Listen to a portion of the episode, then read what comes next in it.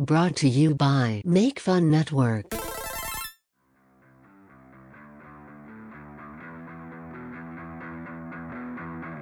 Welcome to Lost Legends Tales of Thurn.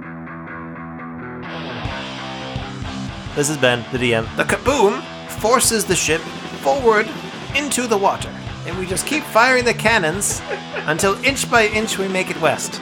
My name is Theron. My uncle is, was his college roommate. Kalanon, what you use this for is you use this to defeat the Dust Bunnies.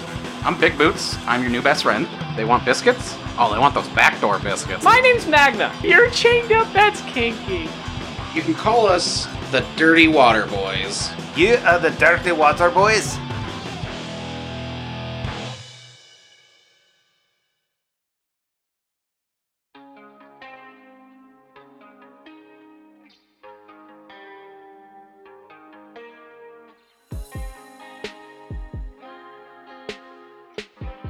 Last time on Lost Legends Tales of Thurn, our heroes successfully dueled an adult red dragon, causing it to flee and saving the town of Moonhaven for the time being.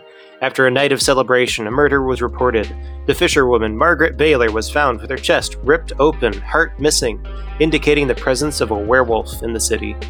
An armorer, Michael Fleming, witnessed and was wounded in the attack, rallying the town against his prime suspect, the homeless vagabond, Floyd Archer.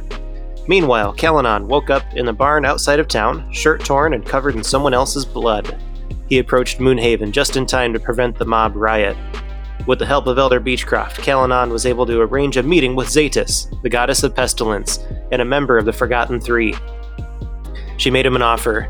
In exchange for teaching the cure to lycanthropy and vampirism, she would require the following. First, absolute secrecy as to the nature of their deal. Second, the death of the vampire Luther Ashendale. And third, a favor to be paid at some point in the future. Zatis also revealed that Kalanon was not the only werewolf in Moonhaven, and that the other was the true murderer. Kalanon accepted her offer, and our scene continues as he opens the door to the great halls of Moonhaven to address the crowd.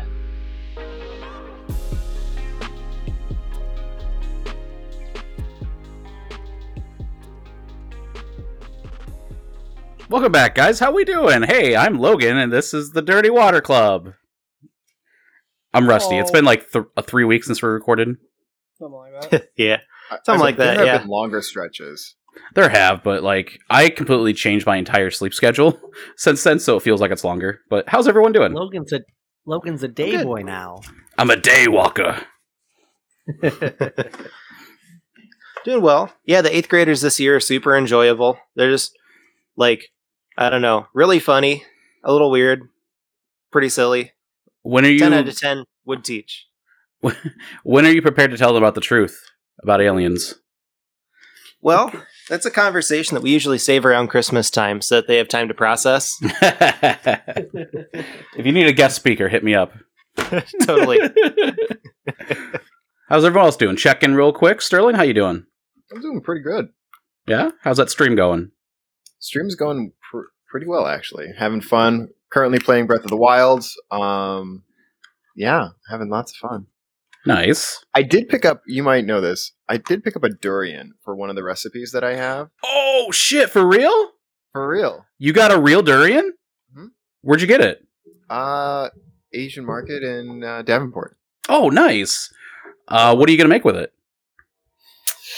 Uh, so there's a roasted durian, but there's also a cake recipe Okay, of, of putting it into like the cake, and I'm gonna try that. awesome. Let me know how that is. Oh yeah, If you need Quick a taste tester, I'll drive up and drop off your stickers and ta taste the cake too.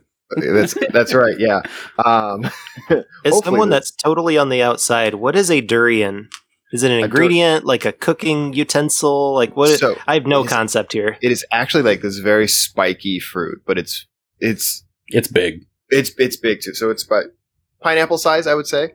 like football Um, sized. Yeah, a little bigger yeah, than football. The however, the aura, the aura of the durian is the fact that it is pungent. It is a fresh durian smells awful. Frozen, which is the one that I have, won't probably be as strong, but it will be. Uh, the window's got to be open. I'm not gonna. I wasn't gonna make this in like the middle of summer where I have air conditioning on. No, no, no, no, no. We're gonna wait until it's fall. I can open up the windows. I can air out the house. It will be fine. Yeah, it's supposed to smell. Spice lattes. It's supposed to smell like rotting flesh. Some people say a lot of public transit in. It's from Southeast Asia, so my homeland. Uh, shout out to uh, Sunvo, my, my brother in Vietnam. Um, he it's it's like not allowed on public transport to eat at all. Um, it, like Philippines, Thailand, Vietnam. So yeah, I've always wanted to try a real one. I got some like weird cakes that were made out of it, and it was mung bean and durian, and it was it was not what I liked at all. one bite, and I'm like, I'm done. But Yeah, That's they- really interesting. Yeah, uh, Logan, there is more. I can point you in that direction. more Uh, durians. Oh yeah, uh, just hit me up with the with the link to the address for the market. I'll, Oh, yeah. I'll head down there sometime. Joey, how you been? I've been okay. You want to talk into your mic? Yes. I've been all right. I've been all right. I, I I'm scared to have it like too close or too far away. Like right here's good. It's not in my personal bubble. I just need to speak up a little bit instead of mumble like I usually do. True, I got that mumble rap problem too. Yo, what? I, I mumble a lot too when I talk, That's fair. but it's whatever. I had a I'm speech impediment as a child. Dread. I'm Metroid excited for Dread. Metroid Dread. I'm excited Oh, for that. I don't know what that it's supposed to come out. It's a. It's a. Metroid game. Yeah. Do you have a Switch? Yeah. Oh, I never use it because I, I. I mean, I haven't. Last game I played on it, Animal Crossing. That was the last time, Okay, and it's been a hot minute since. it's been like a Your year. village, your village feels neglected. Yeah, a little bit. Yeah, Way to go, Sasuke. Yeah, sorry. Such To a me, such a just sounds like saucy baka. It just sounds like a Tamagotchi with extra steps. Alec, what's up with you, buddy? Absolutely nothing. You got a new job. You start. You work at the same place I do. Yeah, I work at the same place Logan do. just different building. So I never see you. I haven't even seen you walking out of the building. Every day when I drive past the parking lot, I'm like, do I see Alec? Do I see? I haven't seen you once. Oh well, I mean, I park at the way, way, way, way end. So like Mm. across the railroad tracks in a hidden area, like a big parking lot. Yeah, Same smoke shift bomb. times, or Yeah, because I'm on first Now- now too. So No, yeah. yeah, yeah. About two But who's on now. second? I don't know. not falling for that, Abbott. Third base. Come on. I don't know if I'm third. Uh, yeah, I, I've I moved to first shift. Uh, it feels great to. This is our first time recording with me fully awake with a full night's sleep. This is like the first time ever. So I might be different. I might be more entertaining, or I might be more unbearable. We'll find out. More unbearable. Also, I've gotten really into ska music the last couple of weeks. Anyone here a fan of ska? I liked it in like middle school, Man, How was that? early high school. it's like it's like punk rock, but with like horns and trumpets. trombones and stuff. It's like I can't help but not smile. It's like help my mental health so much. I'm like, dude, I'm just happy listening to ska. I'm like, yeah, I'm bouncing around. It's great. What do you Everyone, go to? listen to ska. I've never Name, heard name, of. name. Oh, sorry, Ben. Sorry. I was just gonna say I, I've never like listened to a lot of ska, but I've heard it described as the music that goes through a middle schooler's head when you order extra mozzarella sticks. And you're not wrong. Yeah, And it's like that every day now. Listen to ska. there's there's like those one or two ska songs that everyone knows and doesn't realize they're ska. But then Right. you get like Modern ska is good too. Uh, we are the Union. Their lead singer is transgender, and like she fucking kills it. Like she is awesome. Check out We Are the Union if you're a ska fan. They're really good. But all right, let's enough catch up. I just wanted to test that out to see. Let's just do an actual checkup with everyone because you know let's get to know each other a little bit. The listener and us. Ben, our boy uh, Callie just did a no no, right? Indeed, yeah. So the uh, the Dirty Water Boys, Elder Beechcroft, and uh, that would be Lena Malfour, who's like the sheriff, the leader of Moonhaven. Uh, you guys have all been outside of the main hall, just kind of, you know, like in anticipation. There's a mob crowd kind of gathered around in a half circle around the steps leading up to the Great Hall, and uh, you have not heard a peep come from it. As soon as you close the door, it's like silence from the inside. Um, after what seems like the longest half an hour of your life, you finally hear the door unlock from the inside, and out comes Kalanon. Um, you'd see that his face is kind of a pale white, like all the colors drained from it. Um, looks rather tall and lean, like he could use a a hot meal and a warm bath. Lena Malfour and Elder Beechcroft are going to come up to Kalanon Beechcroft would throw his throw his arm around your shoulder, Kalanon, so you can kind of like lean on him for weight, you know. Um, as Lena starts kind of quietly whispering, pressing you for questions or pressing you for information. I'm sorry, I just I can't recall anything. So you see, just her head drops, and she says, "Don't tell me we're gonna have to kill that poor homeless man."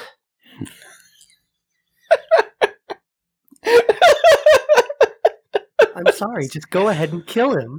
So, so- suddenly, I forgot what happened last week.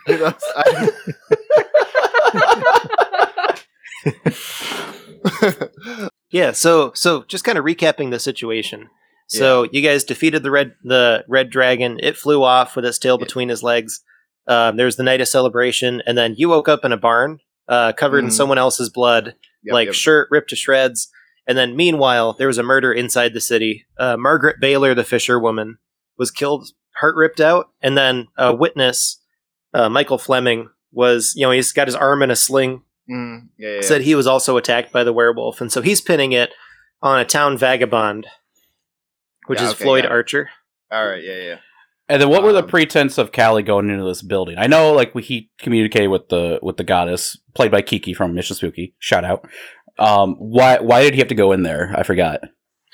Well, it was to commune with the goddess, trying to find a uh, a cure for lycanthropy, because currently, you know, there isn't one that exists.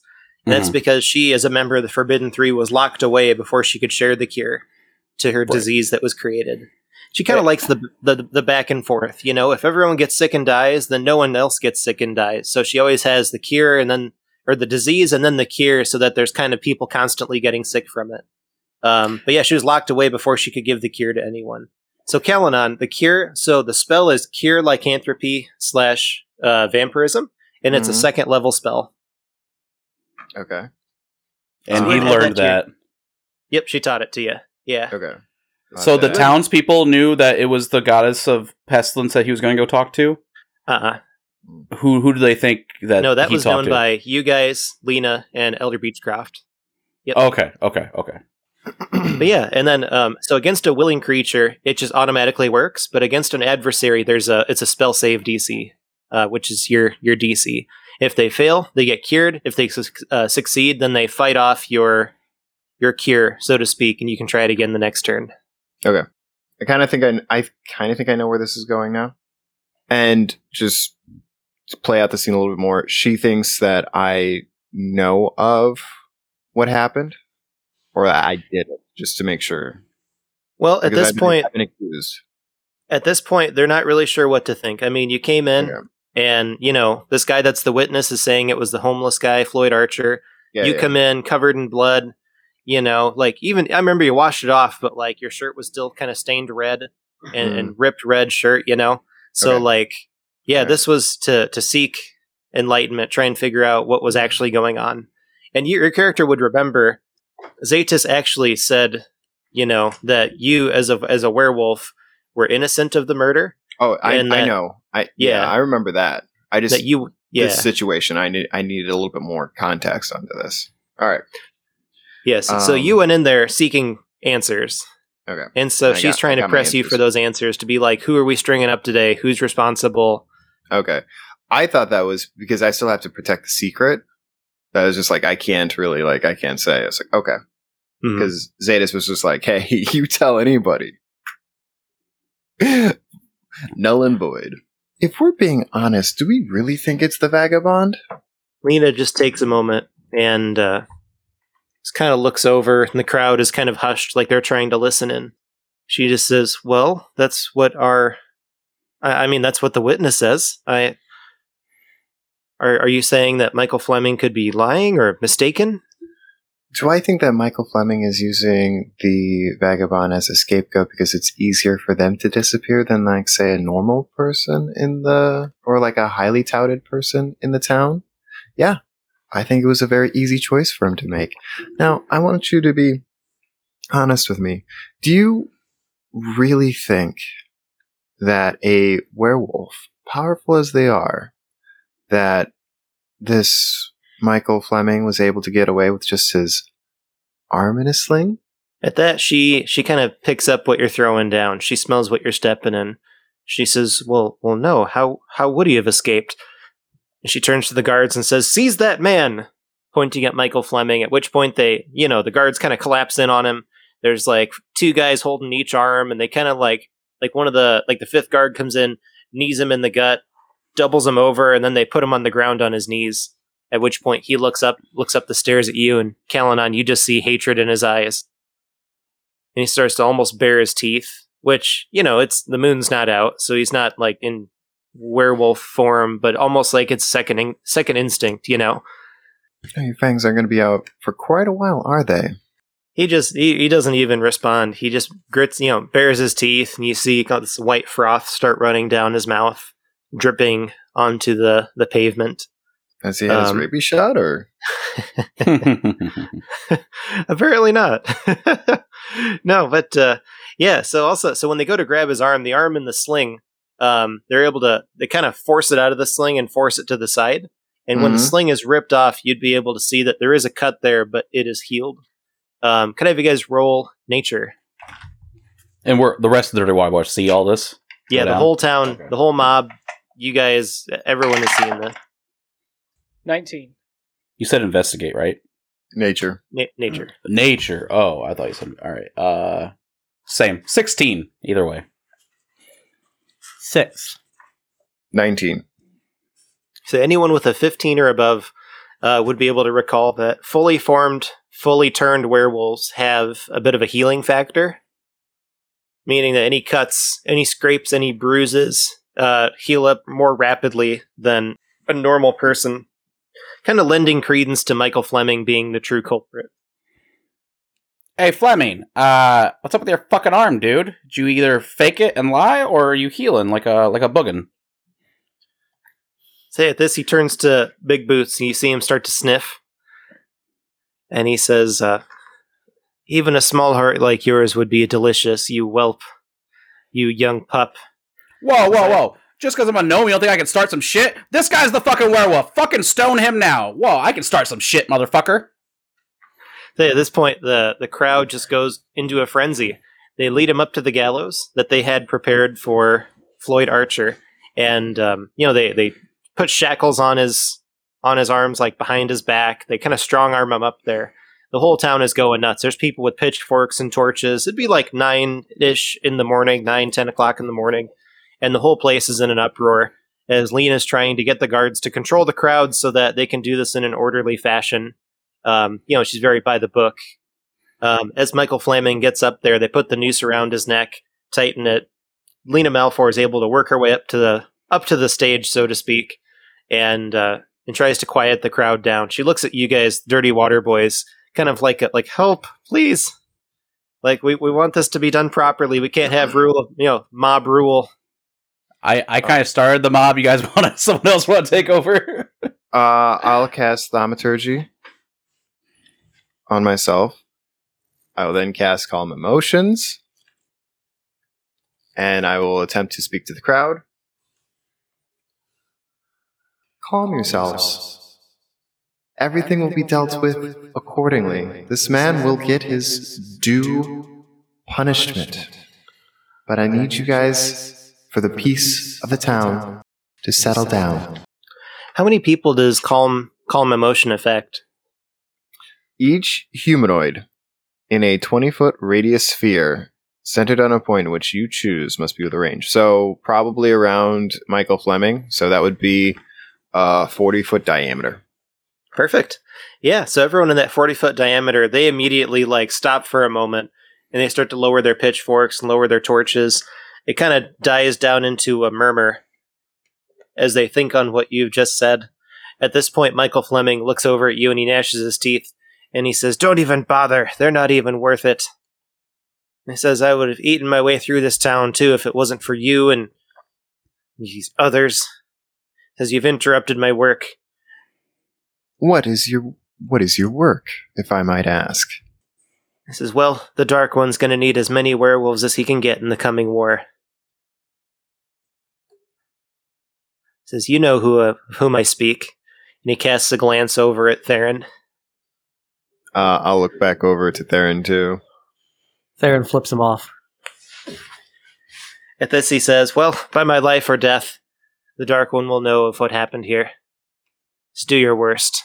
He spits Uh, on the ground at your feet. I spit on his spit, and then I say, "Hey, how many more have you turned in this town?" He just looks at you, and that's when he gets this big, toothy smile.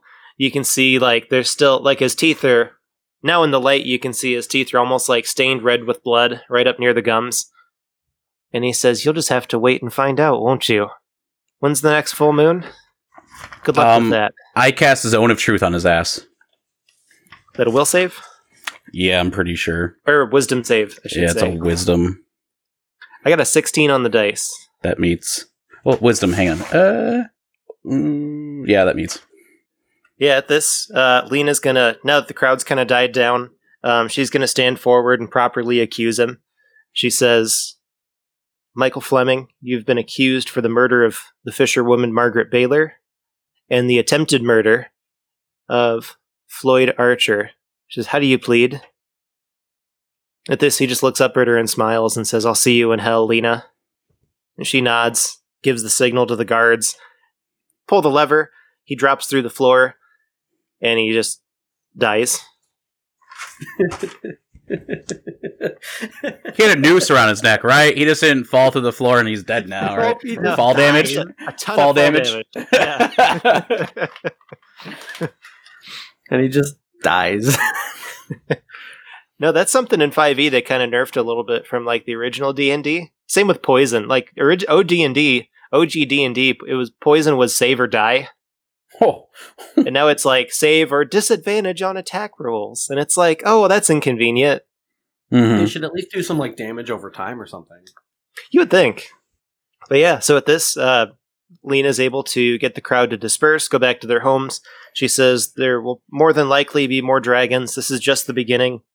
As if any of you feel the urge for eating a heart, she says, please come see us and we can problem solve from there. Says there's no reason that this all has to end with death. Surely there's something else we can do. But in the meantime, to your homes, to your jobs, we have work to do. And she salutes, and the crowd very slowly disperses back into the town. Hey, uh, hey, Lena. Um, you might have a werewolf problem here. Um, you might want to keep your guard up. You know, maybe do an inter- interrogation, see if Michael had any friends or close family in the area. You know, check them for. You know, just throw some silver at them once in a while, see what happens. You know. She just smiles and she says, already on it. You see a platoon of guards searching different houses and stuff, going through. You see the, the glint of silvered weapons as they go on and they, uh, you know, they start like pressing the silver against people's skin to see if it burns or leaves a mark at all. All right, add a girl.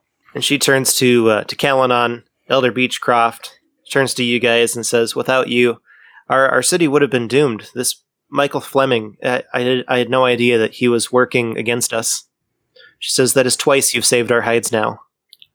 Um, unfortunately, he was uh, a wolf in sheep's clothing, uh, but I fear that there may be others afflicted in your town.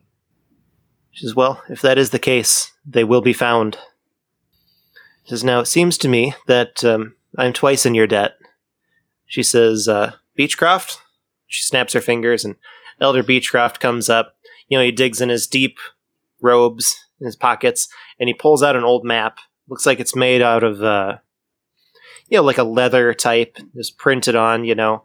Um, he unrolls it, and you can tell, I mean, it's falling apart, um, hundreds of years old you know, by the looks of it. And it shows a vague, you know, the, the, the ink that hasn't faded yet shows a vague outline of the Idle Glen Forest. Mm. And it shows the uh, the settlement of Moonhaven in the center, like in the, the very base of the bowl, so to speak. And then up on the side, on the uh, the western side, or I guess it would be the, the northwestern side, there is a small archway she says, Now, I, I believe that you came here seeking giants, did you not? We did.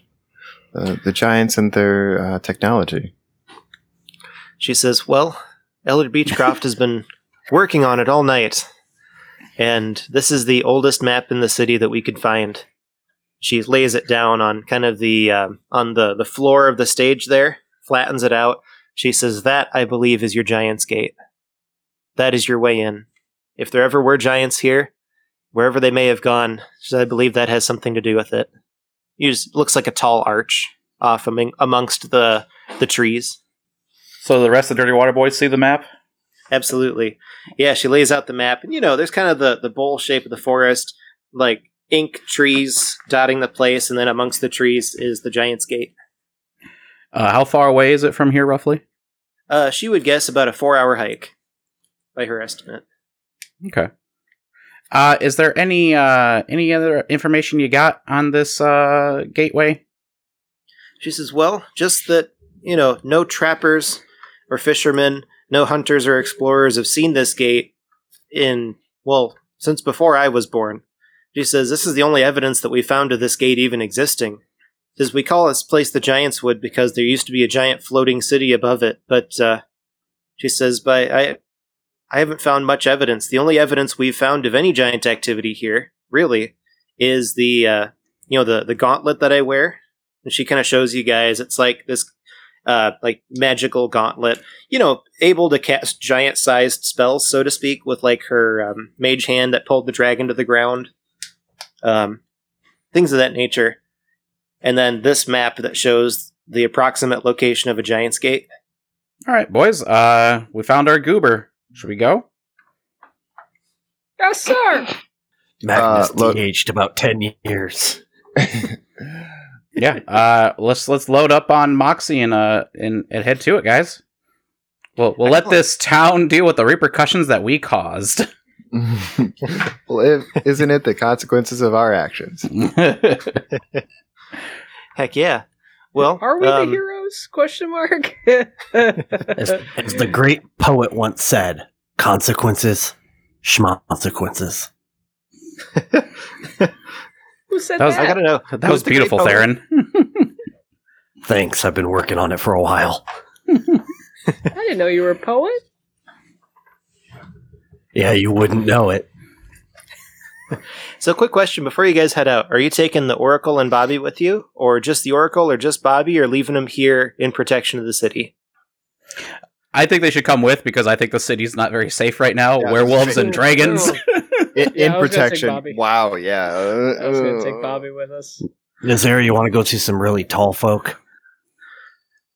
She says, "Taller than you all." Much taller than Magna. Says, Not well, that I'm. tall. What do you like? Six four? Six. Just Yeah, six. it's, uh, six feet. I guess like average ish. Yeah, About average. a little above average for a medieval Ben- society. ben in real life, six five, like pfft, little boy. yeah. Um. So they they hop on. Nazera is thrilled. You know, she's heard many stories, read many books about the giants, but she's never had. You know, no one in this generation has had a chance to see a giant. It's been about uh, between two and three hundred years since the last reported giant sighting. You know, some people think they went extinct. Some people think they vanished. Some people think the gods just plucked them away. But the you know e- even now the evidence of their existing is they're, they're turning more from a historical fact to a legend as the evidence um, gets more and more distorted and lost every single year. Uh, but you guys get on uh, Moxie. You're able to fly over the woods, and you fly for maybe about an hour, just kind of at a good cruising speed above the treetops. And I would like you guys to make a perception roll. Four. Twenty eight. 24. 15. All right, so 28 and 24, you guys hear what sounds like an adult human male screaming bloody murder, saying, Help, get off of me! Get off of me! Please! Please! Help! Anybody! Anybody I can pay! Please! Please! Go on! Oh, what a beautiful day. You also hear the uh, the fluttering of wings, kind of drowning out the uh, the sound of his cries. Theron's gonna instantly like look around for the source of the noises. All right, so you'd have to go under the canopy of the trees, and so you can hear it, but you can't quite see it until you lower Moxie down beneath the canopy. Okay, so uh he goes ahead go ahead and lowers Moxie just like right underneath the tree canopy, but like still up in the leaves a little bit to where he can get like a little bit of a view without giving ourselves away.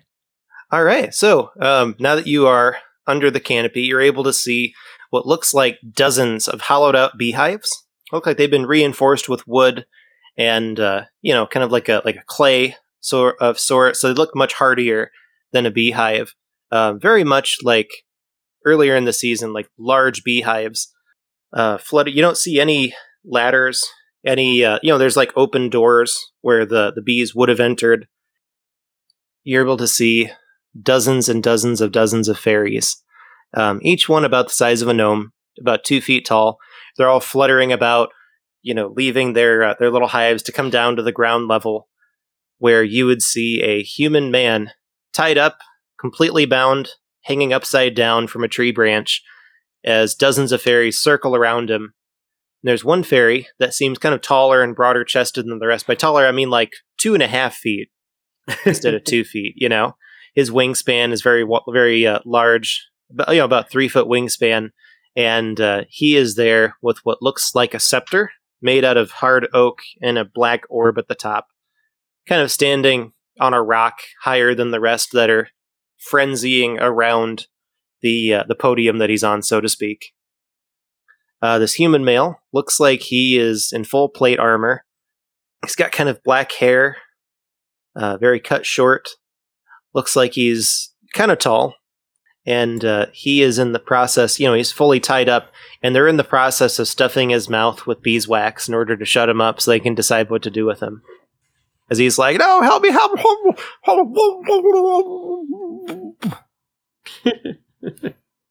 I'm not sure what we should do here because generally I kind of trust nature and nature spirity things like fairies, but that that guy looks like he's in distress. So just looking at this, not no check required. You guys would know this is very out of character for fairies. They're generally happy-go-lucky, fun-seeking. You know, they'll invite you in and like give you a place to sleep overnight. You know, and feed, make sure you're well fed. Like in their abodes, in their homes, they're very. There's like a fairy hospitality, if you will. I cast sleep. Just uh just towards the guy with the scepter. I have a thing about sleeping fairies apparently. Um uh just cast it as a level 2 um on the point on the dude with the scepter but all the fairies around him too. All right, go ahead and uh, roll it. So level two, that'd be five d eight. Yeah, 5. Is it 5? Let me double check that. I thought it would be 6. I thought it was 48 base and then plus one for each level above. I That might be mistaken. It might be five and then starting at five and then one plus for each. It's at 5 and then additional 2 for each level above. Okay. So it'll be So 7. he's seven. There, you, yeah, that's right. It's been a while since he cast sleep. It has been a while. Uh, 10, 21, 21 plus 12, 33. All right, that was 6. One more. Plus 6. So 39. Yeah. All right, so uh, you go to cast sleep. There's a magical aura that's just kind of almost like a like a wind that blows as soon as your magic emanates. Um, it gets the attention of all the other fairies as they just look up at the source of the sleep spell. All eyes turn up towards Mox towards you all riding Moxie.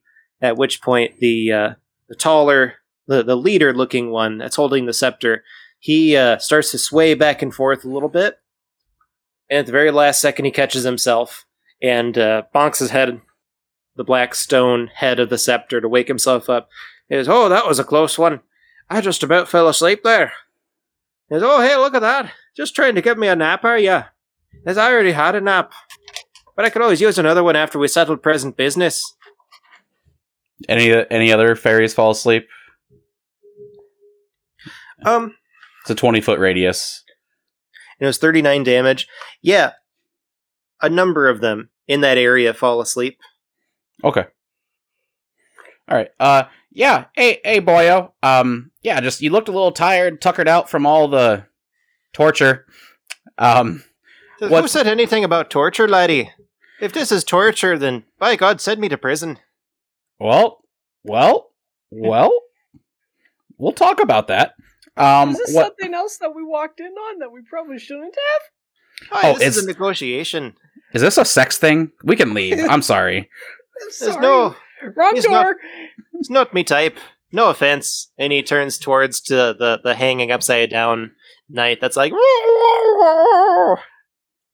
There's no, this is a negotiation, don't you know? No. What what are you guys negotiating? As well. Come down here and we'll run you through it. He says, I suppose I should introduce myself, and he flaps his wings up so he's kind of like on par with you guys as Moxie slowly lowers. He says, Me name's Lord Snufflepot. It's a good name. It's a good name. Thank you. Thank me parents, eh? Yeah. Bobby, Uh, don't laugh. And Bobby's just like snickering into his into his cloak. Very inappropriate to the thing. Very. Hello. Say so, Theron. You feel um, you feel the oracle's grip on your leg tighten, and you under her breath, her eyes are like super wide. And under her breath, she just says, "If anything happens to Lord Snufflepot, so help me gods, I will kill everyone." I thought she was going to be like warning us. He's being possessed by some evil being. No, I just I want to keep him. yeah. Uh, uh, uh, beg your pardon, Lord Lord Snufflepuff. Uh, from the outside, it looked a little more mischievous. Um, I'm all about the mischievous life, you and me, right? Yeah, AOT, and I'm just like gonna do like a weird hand gesture, like ah, what's uh, what's the nego- as my as Callie asked, what's the uh, what's the nego- negotiation for? Well, first things well met. Do you require any food? We've got some fairy ale left over from our brunch. No. says, "Far be it from me to turn down, uh, you know, fairy hospitality on days such as this. Surely we need we need help, but that's no excuse for us to get forget our manners, eh, lads?" And the other fairies are like, "Right, right, yes, manners, yes, patience, uh, politeness, yes." the ones that are awake. D and D thing or Yeah. not, but I know never accept food from a fairy. And Never give accept- them your name, Anything from a fairy. and never give them your name. Sorry, if this is what they call negotiation, I don't want to know what their version of hospitality is. He says, "Well, see here, the uh, we've lived in this forest for many, many hundreds of years. We've hollowed out these beehives. You know, the bees migrate all around the forest. We hollow out their hives and make our homes, and then when the time comes and the bees come back around, we share them. But uh, dark days are upon us. So what does this have to do with the guy hanging upside down with stuff shoved in his mouth? As well, we're looking for uh, help of sorts. You see, there's a, uh, uh, a, a, a evil presence in the woods here, one that we've never felt. Well, some of us have never felt. And at this point, flying out of one of the hives, you would see Yellow Sun, Oh shit! who's one of the one of the uh, the fairies from earlier with Ruby Finn. When she, you needed the fairy blood for the poly, essentially the polyjuice potion, polymorph Oh. potion. That we Um, left to fend for themselves as we didn't kill the witch. Yes. Uh, he flies out, and you can see he's covered in scars and burns. Looks like you know he's got like pox marks. He's got like his skin is bubbled, and um, looks like someone tried to boil him alive. And uh, he flies down and very weakly rests his feet on the ground. Goes and sits on the stone that Lord Snufflepot is standing on, and he says, "Dirty water boys, welcome back. Yeah, look at our luck here, Lord Snufflepot." He says, "We've prayed and prayed and prayed for." for some kind of help against the witch Ruby Finn, and look what they've sent us. Hi. She uh she She's still giving you problems there, uh son? Yellow son? He says, "Yes, as a matter of fact, after she drained our sacred, uh, our sacred pool, where my people, our tribe, rejuvenates, after she poisoned our forest and left my kin for dead, I was the only survivor. I got out by unhappy chance. I'd have rather died with my people, but I knew I had to spread the word. She's now here to drain this forest of its magic as well." He says, "You faithless liars." You cheaters, you scamps. He Says if you'd done your job, my people would still be alive. Uh, you didn't say when we had to do it. You know what? If she's up here, we'll take care of her now. Call it even. How about that, Yellow Sun? He is uh he's not like feeling very jokey about it. He's just like, I, I don't Lord Snufflepot, honestly, I don't trust them. They've already broken their oath to my tribe. They'll leave your tribe for dead too. And leave this forest, the last forest of the giants. as they'll leave this place cursed and poisoned as well. It's better we try our luck with this one. And he nud- he points over at the hanging upside down guy. He's like, says he seems like a more trustworthy adventurer. I, I got nothing, guys. He kind of he kind of has a point. Yeah, I mean, uh, yeah, fairies don't don't don't care for them. At this point- can't, we can't let this happen again. Truly can't. Uh, um, Lord Lord Hufflepuff. Um, Cor- what what the fuck was his name? See, uh, the Oracle leans in. She says, Snufflepot. All right, Lord Lord. Thank you, thank you, Nazero. Uh, Lord Snufflepot. Um, we we did a an accident with we we did Yellow Sun dirty. I I take that responsibility on myself. I I wear I bear myself bear I, I lay myself bare up upon the altar of his forgiveness. A thousand pardons, Yellow Sun. That could never make up for what happened to your people. Uh, I am truly sorry. But if this is we let me make it up to you and to let me do you a right, uh, Snufflepuff. Let us take care of Ruby Finn. She's uh she's a cold hearted bitch, and we'll, we she needs to be taken care of. We'll we'll we'll we'll we'll end her. We we owe her one. We owe you one. We owe Yellow Sun one.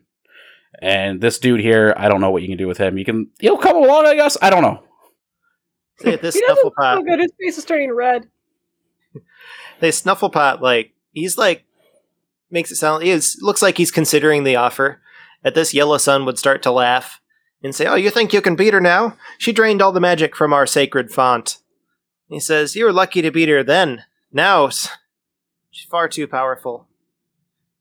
Yeah, but now we're level ten. Breaking the fourth wall's my thing, Theron. he just winks at the audience. Hey, Snufflepot says, uh, Well, I don't suppose that this laddie could help you. It looks like he could hold his own in a fight, or at least take enough damage to make it worth your while. I don't even know why he was here in this forest. I, we, we tied him up before we thought to ask him what he was doing here. So why don't you ask him? Well, I I suppose we could. you don't happen to know him, do you? All you, you know, outside the forest lubbers. Y'all, y'all look about the same to me. No offense. What are your cousins? Yep, we're all cousins. Um, can, can I try to untie the dude that's hanging upside down, or or cut the rope or something? Absolutely, yeah. Snufflepot's not gonna fight you on it, you know. Um, so, so yeah, you take your your uh, your weapon, go to cut him down. Um, Tuck your chin. Whoom. Tuck tuck your chin. and say it's whoomph right on the ground as he goes and you know once his hands are free he starts to dig the wax out of his mouth as he looks around he draws his sword and points it at the uh, at the, at the fairies and he's like i do not like being captured what do you think Who you're doing does? and says you want my help and then you you had to hog tie me Says, I, I am not here for you. I am not here for any of you. I am here to find my master. Who's He's your traveling- master? He's traveling in these woods. His name is Master Bando. Master Banjo? Bando, yes. You've heard of him. Uh, he is of a course. famous swordsman in the land of This is- Holbrook. Is his last was- name Namkai? I do not know the words you are speaking. Okay. Neither do I. I don't. Bando Namkai. Oh my god.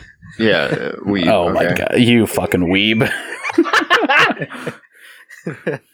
I legit had no idea. I did. like as soon as you said, yeah, Namco, I was like, oh my goodness. Surprised uh, Alec didn't pick up on it. I still don't get what we're talking about. Namco, Welcome back. Oh my goodness. 'Cause I, my master left the dojo. He went to go fight. Uh, he said there was a witch in the North Woods that was poisoning. And I, I went to follow after him after a little bit of debate. I figured he might need a, little bit of assistance, huh? And that is, I, I have not seen him since. I've traveled What's these woods name? many weeks and I have not found him. Who- What's your name? Tell me your name and I will tell you mine. I How do I asked know you're not spies for the witch?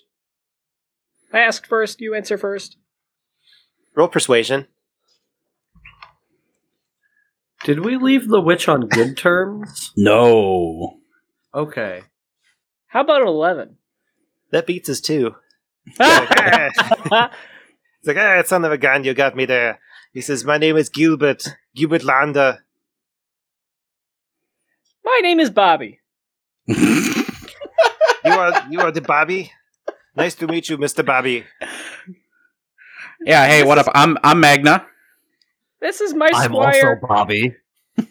this Two is my Bobbies? squire. this is my squire, Little Boots. Ah, nice to meet you, Mr. Boots. A- and we're, we're we're the we're the four bobbies and and little boots here, and I'm Magna. Um, Well, it's a coincidence of so many Bobbies in one group. who'd have thunk it? Hey, uh, why? So you came here? So why did they capture you if you were gonna go kill their witch for them anyways? Lord Snufflepot. He just kind of, at this, he, he kind of looks down and he's like, Well, to be fair, we didn't know he was also going after the witch. We were just uh, flying around the woods here trying to find any adventurer we could convince to kill her. And he was the first one that popped up, so we had to, to grab him and nab him before he could escape and before he could hear our offer. Use your words for now on, maybe first. I mean, I could use the same. I I put half you guys asleep. Sorry, my bad. But cooler heads prevail. Hey, uh, Snufflepot, I'll do better if you do better. Deal? As I suppose it is the honey calling the comb yellow, but be it as you say. All right. Uh, if you'll allow us with uh, Gilbert here to go slay this mighty witch, um, where, if you'll allow us that, where did you last see her?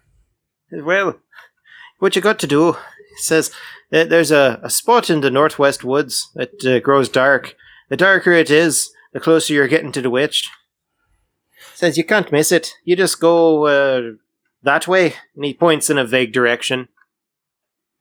Just just go northwest, huh? Indeed, you'll start to feel the poison in the air. All right, guys, guys, huddle up quick. Hey, hey, uh, we should probably do this, right? Like, fuck, this is our, this is our, this is our boner, right? This is our goofum. Like, we gotta make this right. Oh, absolutely. Yeah. Yeah, we should. You All hear right, a voice. I mean- I agree with Bobby. All of them. Thank you. Bobby didn't say. I mean, yes, I I totally came up with the idea. Wait, who Yes. invited him to the huddle? Yes, little boots. I now passes the huddle. Hey, uh, Gilbert, you wanna, you you cool tagging along with us? I would love to. It is a, a fair assumption that my master came here to slay this witch, and if I, uh, you know, I, I have not heard from him, so I believe he must be in peril. All right, I got to give you clearance. I got to check you out first to make sure you can join us. I'll make you an honorary member, a temporary member of our little group here. And I just like get a piece of paper and like write temporary dirty water boy and I just kind of pin it to his lapel. Says, what is a dirty Welcome. water boy? I thought you were the Bobbies. Oh, no, that's code for the four bobbies plus little boots and Magna. Is it dirty water Bobbies plus big boots and Magna? Yeah. Little boots. Yes. Yeah, it's Well, well, little little boots is the is the little boy over here, Bobby. You remember that? I'm Magna. Once we find Master Yeah, Bando, we need to work on your image. Yeah, it's a work in progress, but but thank you, appreciate it, Gilbert. mo- Maybe more of an acronym. Ooh, yeah, we'll work on that. You know, yeah. Master Bando is uh, master in all things, including adventuring parties. He's a master of acronyms. Indeed. he is taught and educated at the UCL. The UCL, what's that? You will learn, my boy. And he pats you on the head. He says, You will learn. That doesn't stand for UCL. What's the C stand for? And he just triumphantly strides towards Snufflepot. He says, My lord, it would be my honor to kill this witch, rid her from your forest, and save my master alongside with my bobbies. That sounds vulgar. Along with my buffies. All And Lord well, uh, bows, graciously accepts, and uh, he says, "Well, I need to know then. Is there something I can do for you? You know what? What with the fairy hospitality and all?" He says, "I, I don't want you to think that we're giving you all of our raw deal. Could very well be sending you to your death. we just beat up a dragon like yesterday. I mean, I think we got it. Yeah, you I mean, just uh, beat up by. point us which way to go. So Yellow Sun just looks at he kind of squints his eyes and leans back and smiles, and he says, Yes, of course. You beat up a dragon. And now you'll kill the witch, just like that, of course. Yellow Sun, you want to come with us and supervise us with your attitude? Make sure we do it right. Avenge your kid or your your. Oh yeah, People. I don't know why I had this attitude towards you. You're the one who got wronged. You want to come with us? and Make sure we do it right, there, buddy. He says, No, I'll hear about your deaths from the woodland creatures. Oh, That'll you could watch it. You could watch us die, Yellow Sun. That'd be cool. Come on, you can watch us die. Come on. So he, he's going to stay put. He's had enough death and destruction for uh, a lifetime. Um, Snufflepot is going to uh, kind of direct you guys. He's got like a little fairy guide that's going to help you find the main road, and then the darkness is along the main road. One of the, I should say one of the main roads cutting through the forest. The darker it gets, the closer you're getting to the witch, and you'll know it when you feel it. All right, yeah, we just uh we just go that way, right?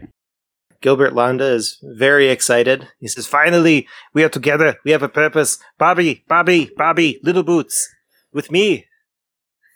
Where am I going? He says, Who are I thought he you? was called- I thought I'm you were Magna. Bobby.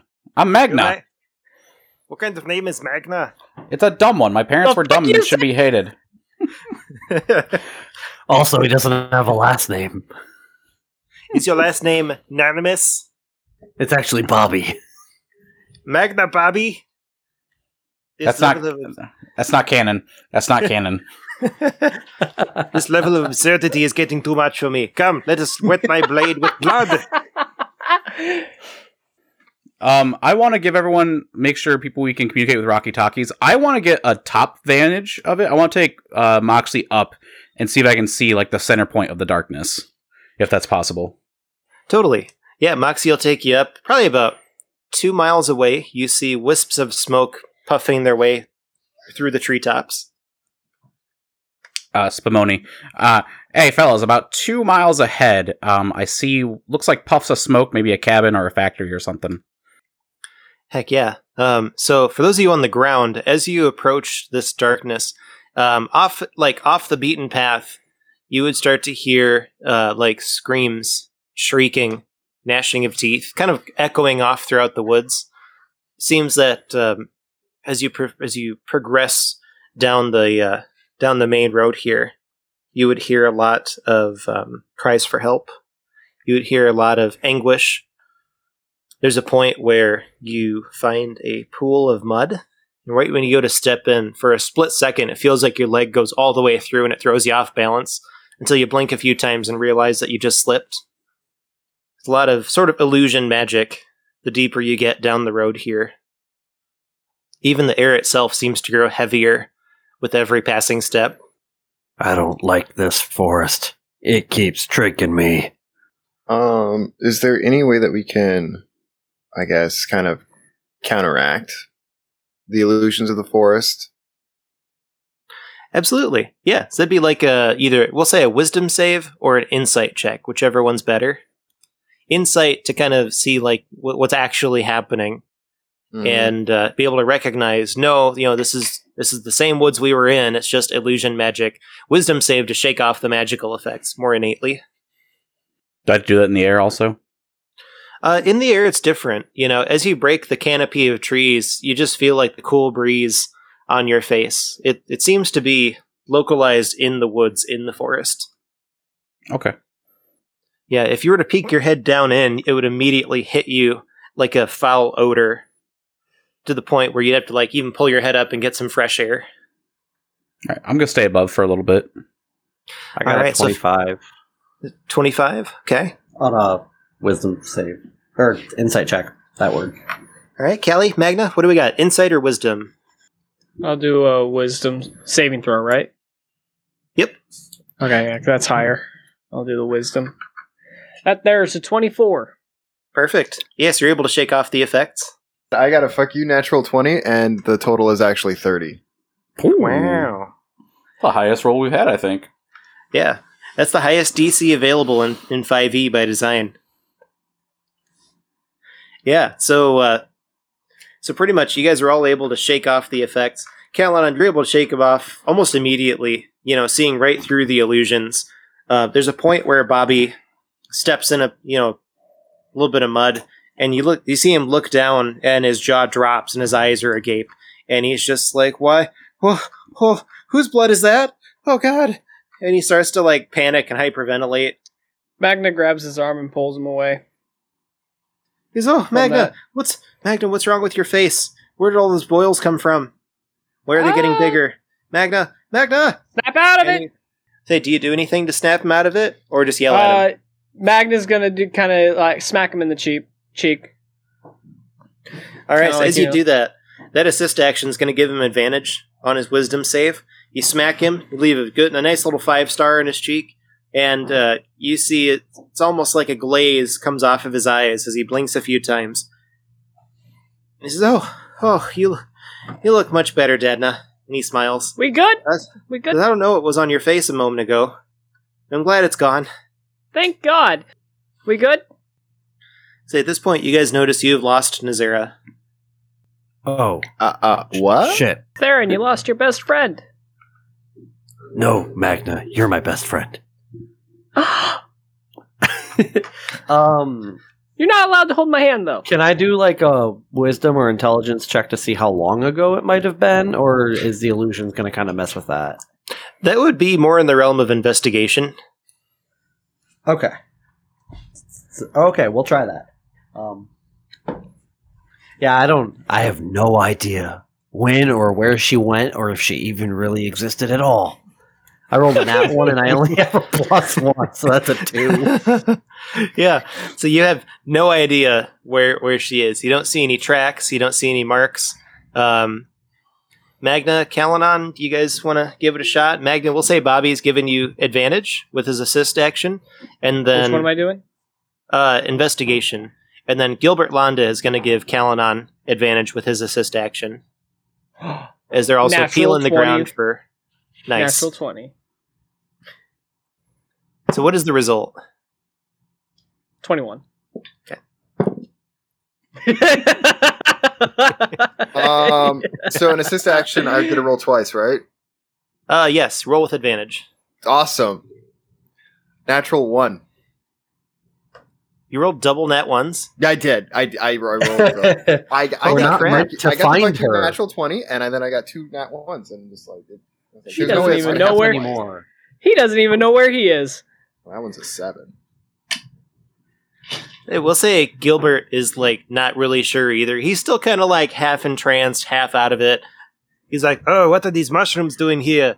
And he like goes and picks up like a small, like prickly plant off the ground. And he's like, "Oh, don't you look delicious, you little dumpling?" And he goes and bites down on the prickly plant, and he's like chewing on it, and he's like, "Well, Oracle's not over here." Uh, Theron, Theron's gonna start like freaking out and just like running off in a, the direction we came from, just kind of screaming, "Nazara, Nazara, where are you?" Say, Magna, you so as as Theron runs off the way you guys came, seeing it, you know, assuming that you're looking like to see if she stopped somewhere or, you know, whatever. Yeah. Um, Magna, you were able to find a small set of footprints in the mud. It's getting tracked, and almost like there's tall grass between the trees that was like pushed aside as someone was stepping on it, um, indicating that that's that's the direction she went in. I'm gonna summon Silverthorn, and yeah. I'm gonna pretty much have him follow that because he can pretty much. I think his range is like a mile or something like that, and so I'm gonna have him pretty much run ahead and follow the tracks, sniff her out. Excellent. Yeah, Silverthorn like looks at you, purrs a little bit, does like an adorable lion head boop, and then makes his way through the forest. Go get her, boy. Takes off through the woods Yes, with the sir. Say, so Theron, as you make your way back the way you came, um, eventually in the middle of the road, you would see a shimmery image, like a spectral image of the Oracle Nazera. She's standing there. You see a large gaping hole in her chest. And when she opens her mouth, no sound comes out. N- Nazara. Theron's gonna like just walk closer to her with like his arms stretched out, All right. like trying to touch her shoulder. Yeah, she would, as you approach, she would stick her hand out as well, gently trying to caress your cheek. And as soon as you guys make con- contact, she disappears and the illusion wears off. You can see that she was not there after all. Maybe she really didn't exist. So Theron's just gonna use conjure animal. We'll go with an elk. We'll summon a giant elk and use it to move a little faster through the forest and head back towards where Magna is and Okie doke. And all the rest of other than other than Magna in the sky, Magna on the ground. Excellent. Yeah, so you make your way back up astride this giant elk. Um, you'd be, you know, uh, Gilbert would fill you in. He's like, ah, you know, Bobby over here, he summoned the giant lion. He's able to talk to it and give it orders. He sent it running after the scent. Should be back any minute now, I would think. And after maybe 10 minutes, the uh, you hear the lion, Silverthorn, making his way back through the woods. So in his mouth, you notice that there's like a torn rag with a little bit of blood on it, and he spits it out right at Magna's feet. You guys would instantly recognize it as part of the hem of the clothing that Nazera was wearing. There's a little bit of blood on it. His Magnus Silverthorn. gonna pick it up and uh, ask him, "Where did where, where did you find this?" Hey, Silverthorn instinctively turns back towards the woods and kind of looks back at you guys like he's thinking, like, follow. And then he proceeds to lead you guys down the track, head to the ground, sniffing along to make sure he's got the right scent. Magna's gonna follow. Tell Bob he's Count gonna turn on. around to Bobby. Follow! Come, come on, let's go. Kalanon, hop on. Uh, okay. Cal- Calana hops on. It's All a giant elk, so I figured it can carry a couple people. Heck yeah. So you guys make it um, through the woods to grandmother's house we go. Eventually, you know, the darkness gets deeper. Seems like there's uh, more screaming, crying, wails of punishment and fear coming from the woods. Uh, you see trees that look like they've grown mangled and twisted and deformed. Almost seems like this side road itself, following Silverthorn, is the trees are twisting up around you, like they're going to try and swallow you whole. Like the uh, the tunnel that you're going through, the tunnel through the trees, so to speak, is getting smaller and smaller, almost to a sense of like claustrophobia. Until finally you reach a, a bit of a clearing. You can see that the trees have been cleared, but the trees around this clearing have, you know, they still kind of they're tall and mangled, and they still continue the canopy. You see the hut of Ruby Finn, the witch. It looks exactly as it did before, uh, but the fence you can see there's a, a black iron fence surrounding the house, and on each fence post there is the skull of a fairy. You can see that there's a garden, and tending the garden are two. They look like zombified flesh golems. And their jaws are hanging slack. One's got like a trowel, and the other one has got a giant pail where he's watering this like black ooze onto the plants. It immediately seeps into the dirt, and you can see the plants wilt. You see a plume of smoke coming from the chimney of the house up through the trees. Do we see the Oracle, or where where is Silverthorn taking us? Like, is he heading towards the hut, or is he is he like take- point- doing the point pose?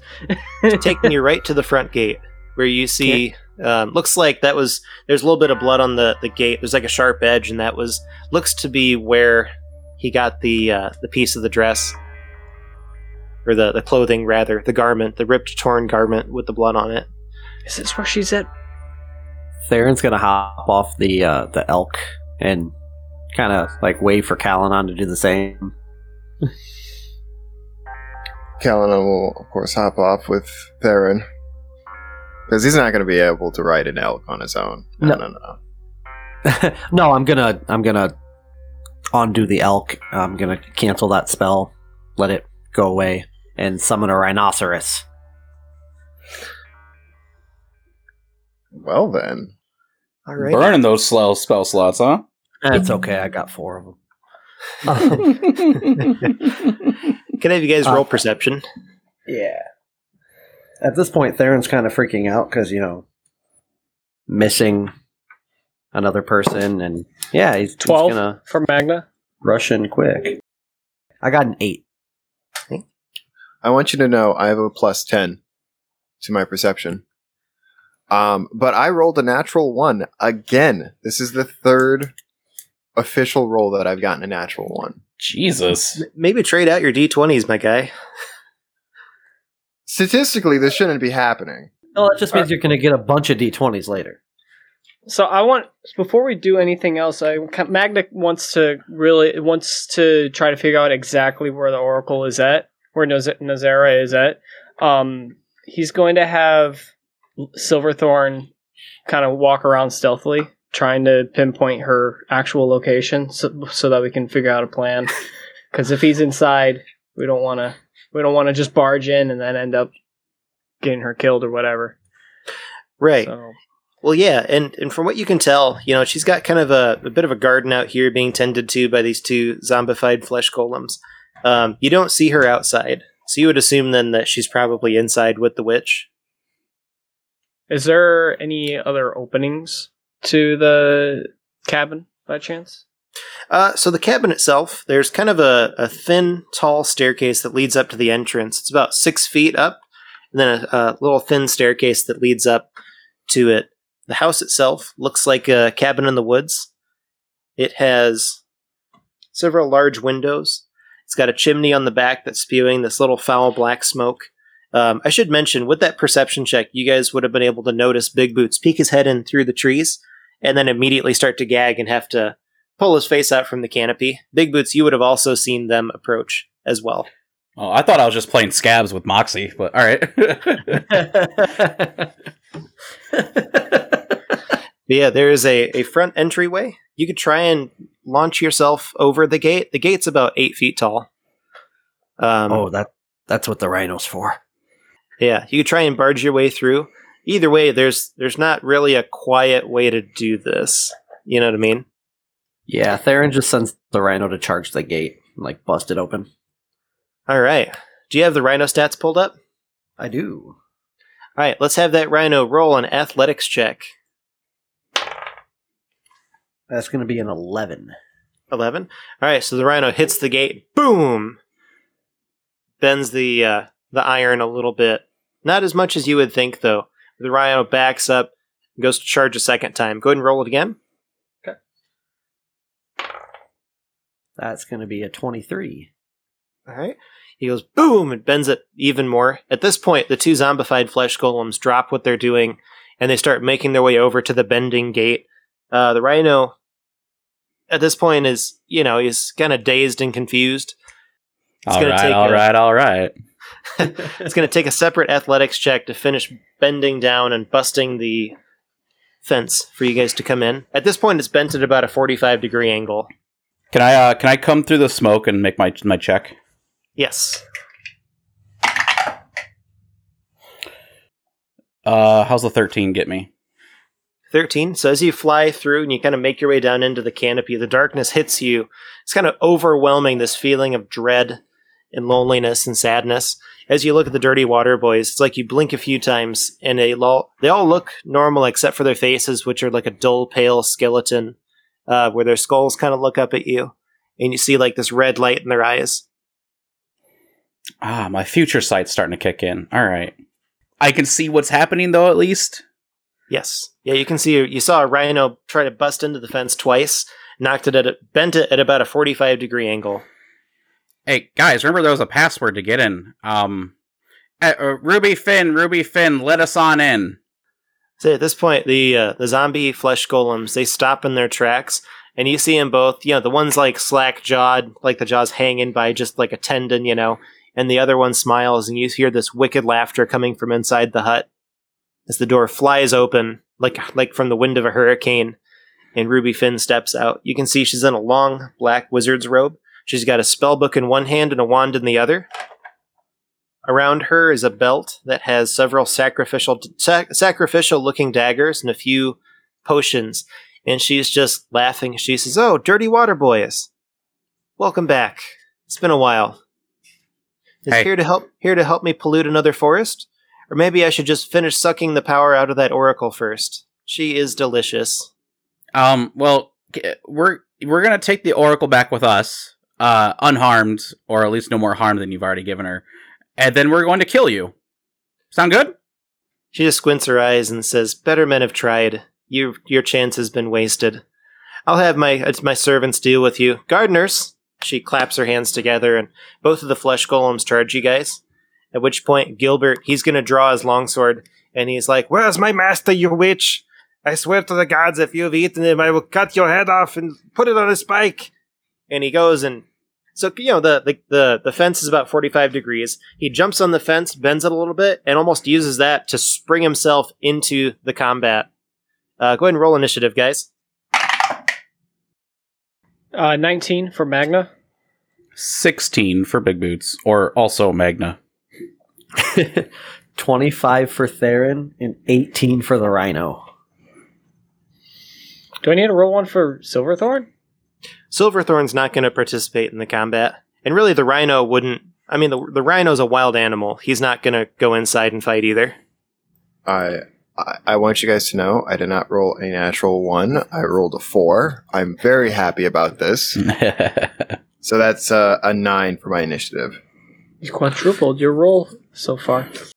In our combat, with a twenty-five, Theron goes first. Okay, so we're on the other side of the gate still, so we have to make it over the gate. Right. Well, the the fence. Yeah. Okay. All right, so Theron's actually gonna just run up and just kind of stand on top of the bent part of the gate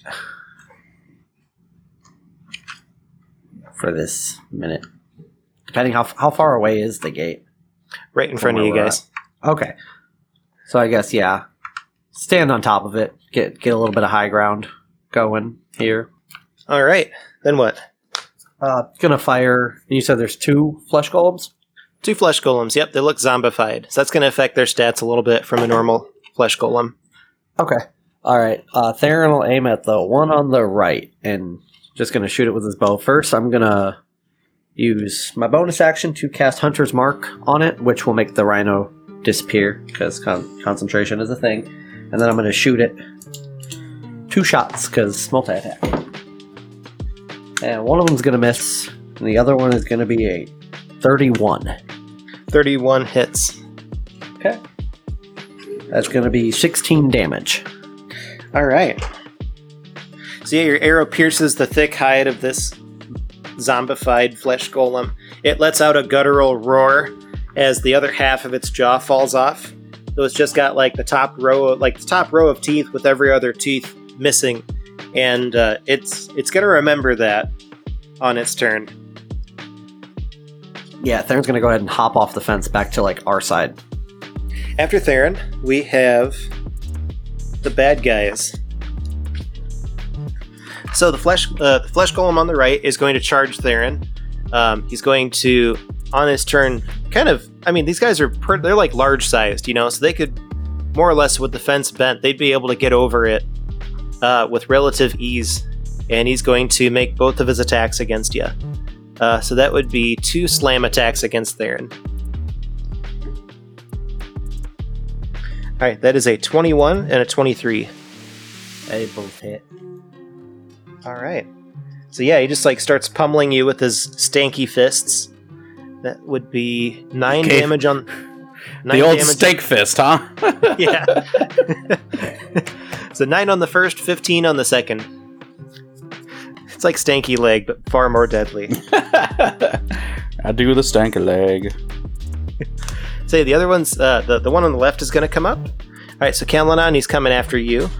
So he's going to run by Gilbert. Gilbert's going to use his reaction to make a attack of opportunity, which nat ones. So he just swing and a miss as the flesh golem jumps over the bent fence and he comes down and tries to slam you.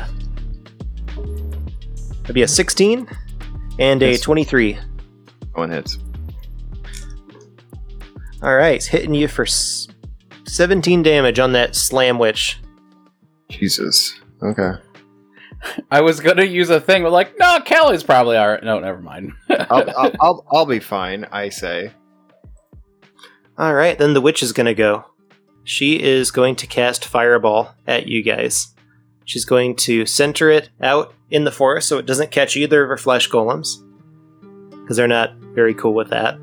Um, and we're going to cast fireball at sixth level. Am I am I out of the blast zone because I'm up in the air? You are. Yep. All right. All right. So fireball at sixth level. That would be. That is. 1d6 for each spot of the third. That'd be 8, 9, 10, 11. So 11d6. I want you guys to make a dex save. Dex save. Yep. Whew. I, I used the other dice this time. I'm very happy that I switched. 11 or 14. 14. Four, 14 won't get there. I got a 19. Am I am I in front of everybody? By chance? Not really. Combat has just started. The fireball is behind you guys too. Yeah, so it's it's catching you guys, and it's gonna light the forest on fire a bit. Say the DC is 19.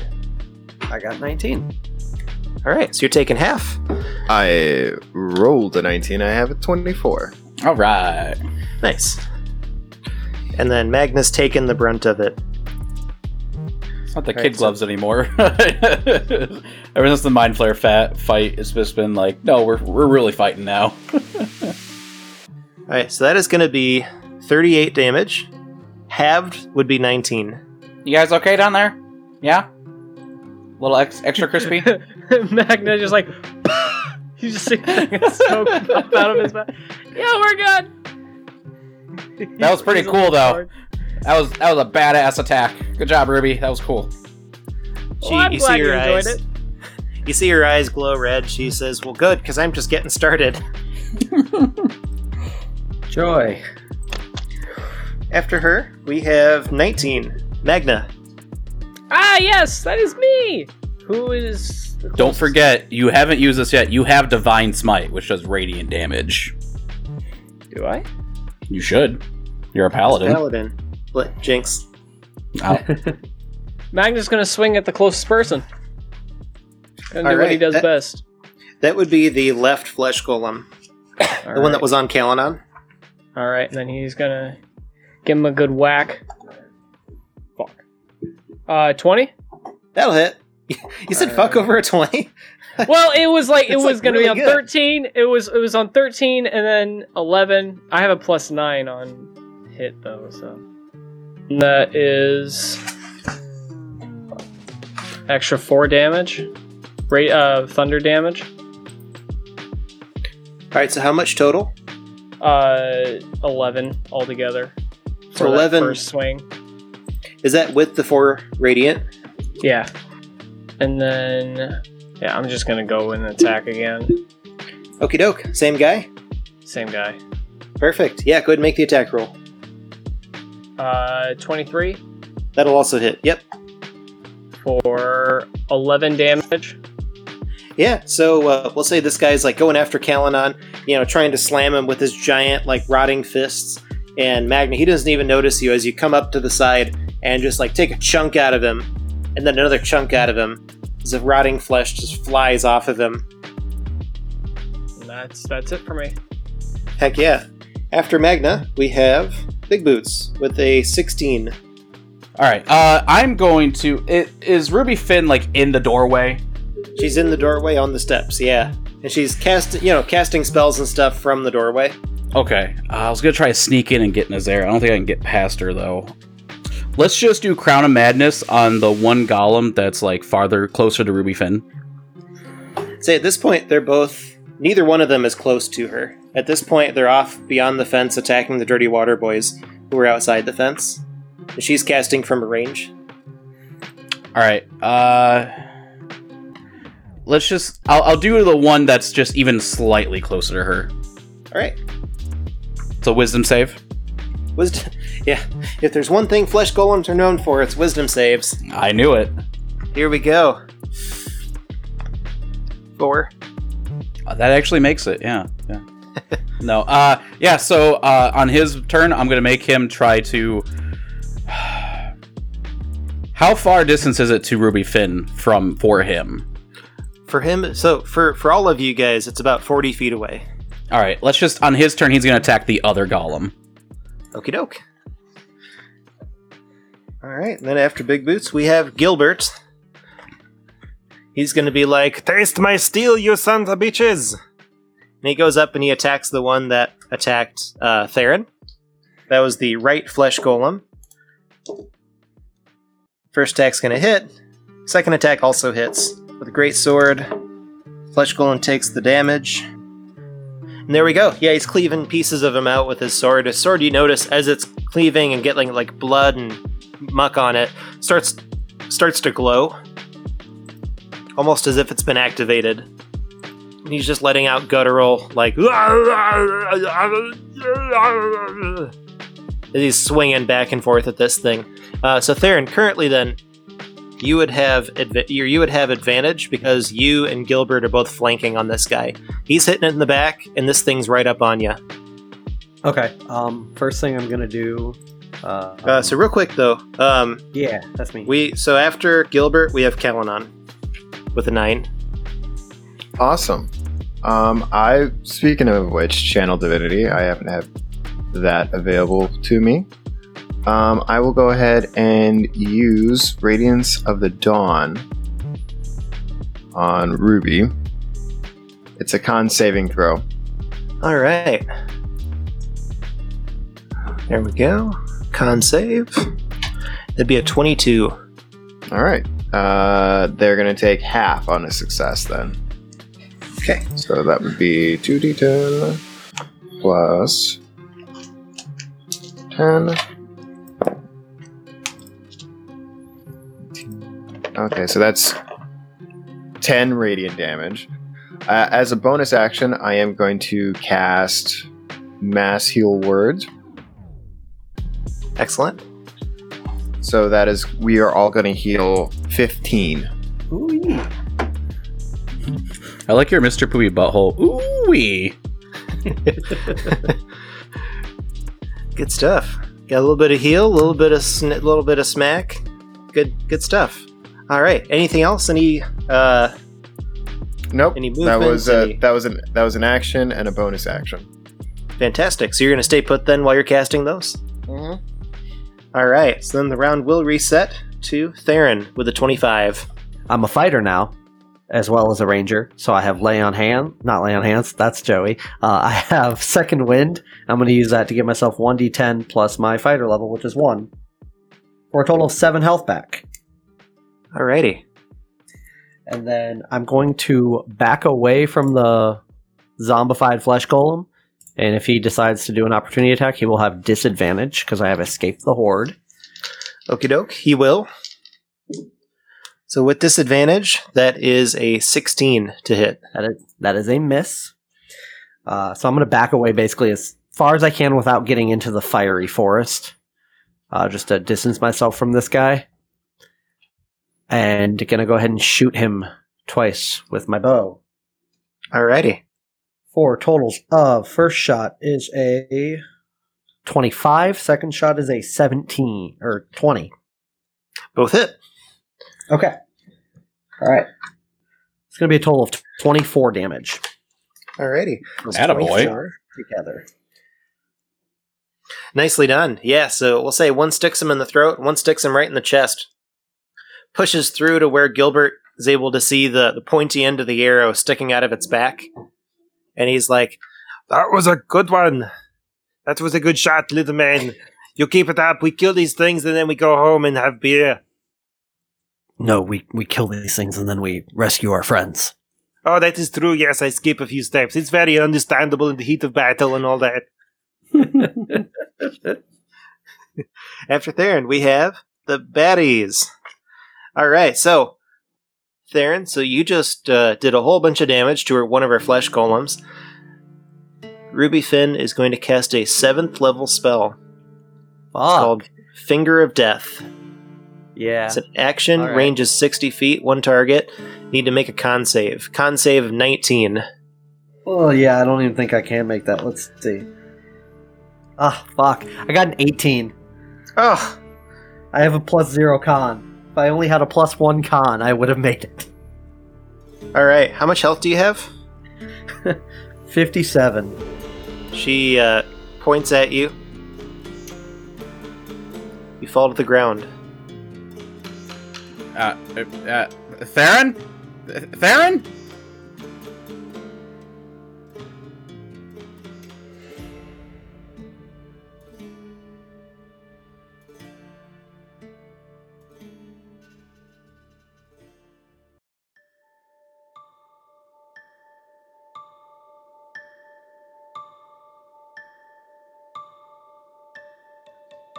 Hey, so Theron, everything immediately goes dark as you're hit in the chest by this beam, this black beam that shoots through the air at you.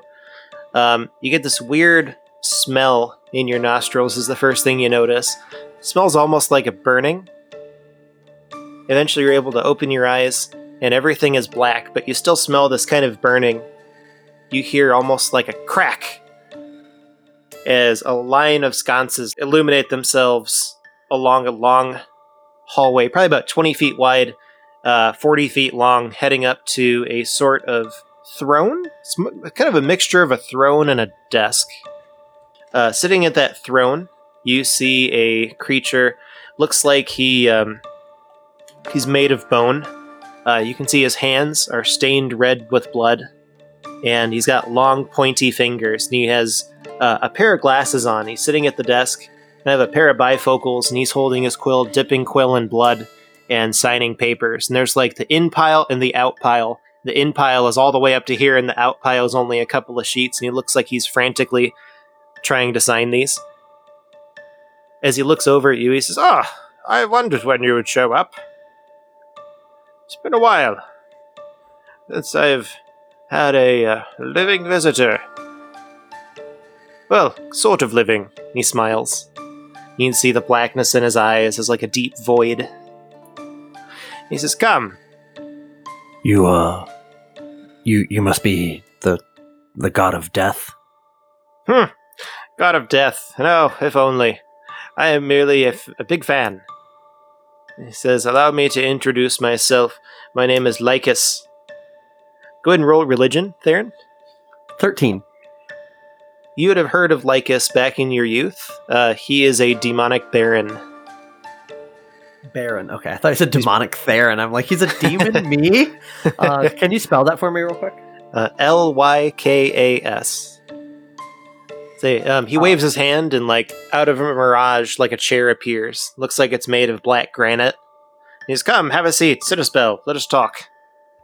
Uh, Theron walks up, has a seat, and instead of speaking in common, he's going to start speaking in infernal because you know why not? What can I do for you? He says, Well, really, it's about what I can do for you. See, I've been keeping tabs on your dirty water fellas, and uh, there's several times where you've avoided meeting me. But uh, rest assured, he says, the gloves are off.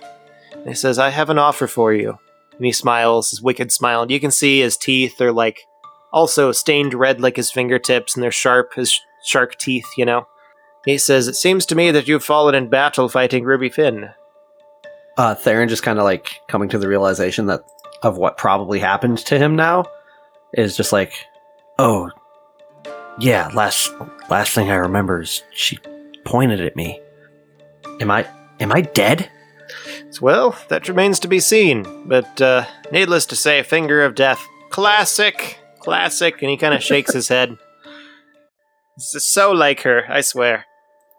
He says, Look, I. I can't control where you go when you die, but you seem like a fellow that has much more to do. Would that be a safe assumption? Gotta save that pretty little oracle after all. You see this glint in his black eyes. What do you want from me? And he says, Well, nothing from you. I'm prepared to make you a deal. And he kind of does a flourish with his hands and like prestidigitates a, a blank scroll. And he goes and dips the quill into the blood and starts to write out a contract. He says, Ruby Finn took something from me long ago, and I, I require it back. He says, That uh, handy dandy little spell book of hers was not hers to take, as it has some very sensitive information about myself, and I, I should like that not reaching the public. So you want me to get your diary back? Indeed. Once you acquire it, I want you to take a handful of her ashes, throw it in the fire, and then throw the book in the fire, and it will instantly be transported to me on my desk here. It's the, the nature of the return spell. He says, In return, I am prepared to offer you this. He says there is a magical aura that gives her immense power surrounding her abode in the woods, as I could nullify that for a time. Give you a better chance of, of beating her. In addition, I will return you back unharmed to your dirty water mongrels. And that that's it. No other strings attached. I'm sure I'll see you again soon. But for now, I require my book. Do we have an accord? As soon as he says that, he finishes writing out the terms, turns the paper to you, slides it across the desk, and you can see the terms are this. He'll return you back with full HP, full spell slots, inspiration as well. And then also he's going to nullify the her her lair power. So like like with dragons, you know, they have like lair actions if they're in their abode. She has kind of a similar setup here. Uh, if when you beat her, you return his spellbook using the method he described. Take her ashes, throw them in the fire, and then throw the book in the fire. Theron's a little iffy on it because, like, obviously he has stuff to do and wants to, you know, go back to life, but also making a deal with a demon. So he's just kind of eyeing the contract over just to make sure there's no, like, hidden clauses or anything like that. So after Right. a minute or two, Theron takes the contract and just eyes it up and down, and you see, like, a real look of, like, strain and concentration in his eyes, and he just, like, rubs his temple. I'm, uh, I'm not sure.